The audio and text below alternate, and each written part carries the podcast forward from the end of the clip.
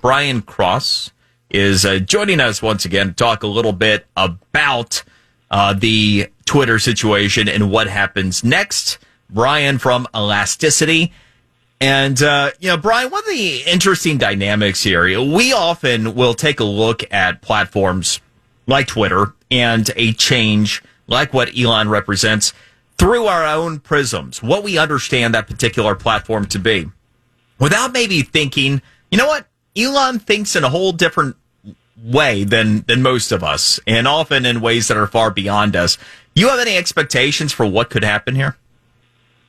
You know, uh, I, I do. Um, I think that there's been a lot of conversation going on about freedom of speech and uh, a lot of stuff put on that maybe this is why uh, uh, Elon Musk is doing this. But uh, the way I view it is is Twitter is an underperforming company. Uh, it has not made earnings, uh, but yet it's a, a company that has amazing global brand recognition.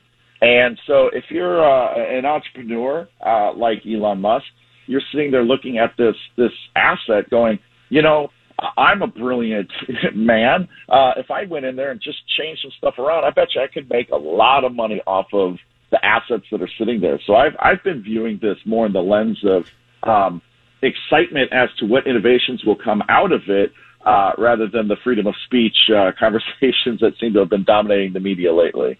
Brian, it's a very interesting dynamic, and you you just reminded me of something that I think might be pretty effectual in this context. So, Mark Cuban recently gave an interview, I think it was a podcast interview, uh, with an NBA player where he was asked, "How was it that you, you end up buying the Dallas Mavericks? What what came about that led to you buying the Dallas Mavericks?" And he said it actually, you know, the whole thing happened inside of six weeks. It was that quick. It was back in '99, and the Mavericks had long been a losing franchise, and he was a huge Mavericks fan, and he he had near courtside seats, and he thought to himself, "I can do better than this with the team." And and he realized, oh, I suddenly have the money to where I could just buy this team. And so he engaged the management team about just buying the Mavericks. Six weeks later, they sold to him. It happened like that. And the whole thing was just, I can do better with this. What I hear you saying, Brian, is that Elon might just be taking a look at this, not necessarily through the construct that many of us are, and especially from an ideological standpoint, though free speech is something that obviously is he's passionate about is driving this. But he, you know, he might just be taking a look at this, going, "Good Lord, I can do so much better with this."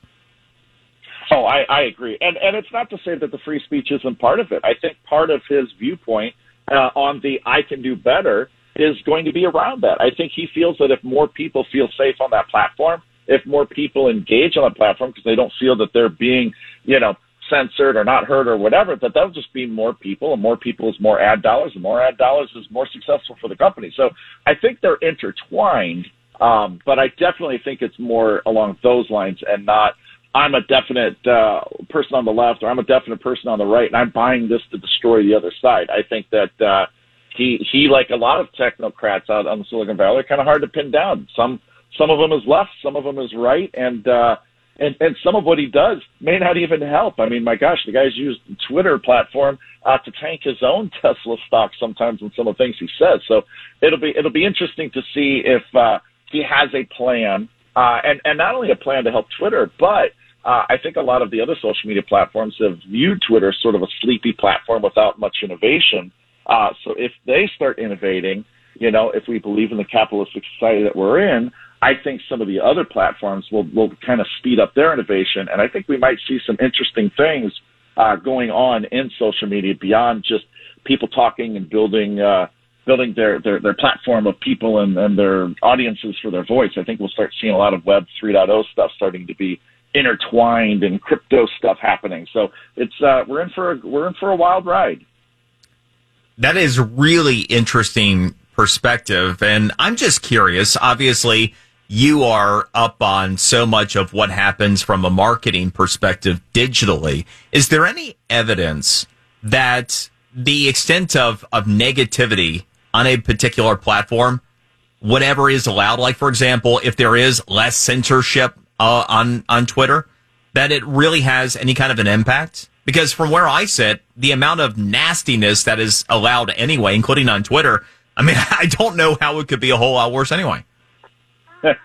you know, it, it is funny. Um, there, there is this how effective are advertising dollars because all of these platforms, I mean, that is their lifeblood. That's where they make their money. And advertisers, for the most part, don't want their brand being associated with the negativity, with some of the stuff that happens on there. So you have ad, you have companies trying to police in, in their own way, um, and and threatening to to to leave if if if they don't get what they want. Uh, but yet these platforms are so big and there's so many people there. It's it's a weird dynamic where the social mm. platform itself is like, well, we're beholden to the ad dollars, so we should listen to them and the ad dollars are saying, well, we want to have a voice, but we're beholden to the number of people that are on your platform.